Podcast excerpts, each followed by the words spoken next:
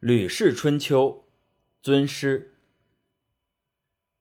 神农拜西诸为师，黄帝拜大脑为师，帝颛顼拜伯夷府为师，帝喾拜伯昭为师，帝尧拜子周之府为师，帝舜拜许由为师，禹拜大成志为师，汤拜小臣伊尹为师，文王武王拜吕望。周公旦为师，齐桓公拜管夷吾为师，晋文公拜就范随惠为师，秦穆公拜百里奚公孙支为师，楚庄王拜孙叔敖沈尹吾为师，吴王阖闾拜伍子胥文之义为师，越王勾践拜范蠡文仲为师。这十位圣人，六位贤人。没有不尊重老师的。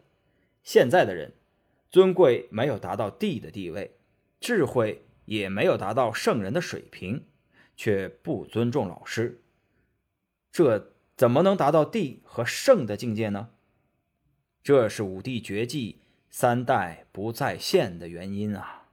而且，天创造人类，使他们耳朵可以听，如果不学习，那么听得见。不如耳聋听不见，使他们眼睛可以看；如果不学习，那么看得见；不如眼瞎看不见，使他们嘴可以说；如果不学习，那么会说话；不如哑巴不说不出话，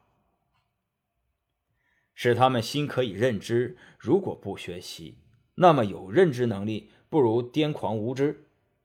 所以，凡是学习。并不能给人增加什么，而是可以使人通达天性，能保全上天所创造的人性而不毁坏他们，这就叫善于学习。子张是鲁国的卑贱小人，颜卓巨是梁甫山的大强盗，他们跟孔子学习；段干木是晋国市场上的大牙块，跟子夏学习。高和夏子时都是秦国的暴徒，被邻里们驱逐，跟墨子学习。索卢申是东方的大骗子，跟秦华黎学习。这六个人都是该受到刑罚、该杀、该死、该唾弃的人，可现在不但免于刑罚、被杀、丧命或遭唾弃，而且从此成为天下有名望的人和显赫之士，得以终其天年。王公大人都追随他们，并且对他们以礼相待，这样的结果是从学习中得来的。凡是学习，必须致力增进学业，这样内心就没有疑惑了。要努力背诵研读，小心等候机会聆听教诲。看到老师欢愉的时候，就去询问书中的含义，要顺从老师所喜闻乐见的，不违背老师的意志。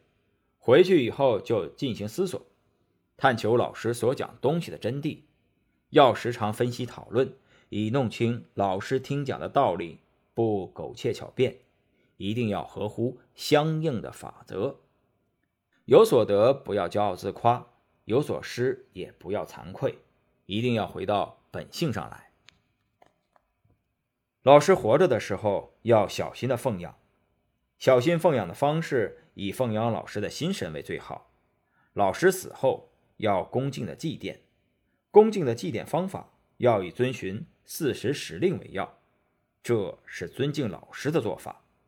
为老师整治池塘园圃，辛勤灌溉，致力种植树木，编织麻鞋，连结罗网，捆扎蒲草苇子，到田野间去，尽力耕耘种植五谷，到山林里去。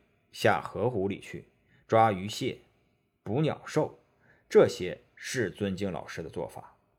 为老师仔细查看车子、马匹，小心的驾驶，使老师穿的衣服舒适，必须轻便暖和。置办饮食一定要清洁，好好的调和五味，一定要香甜肥美，一定要恭恭敬敬、和颜悦色。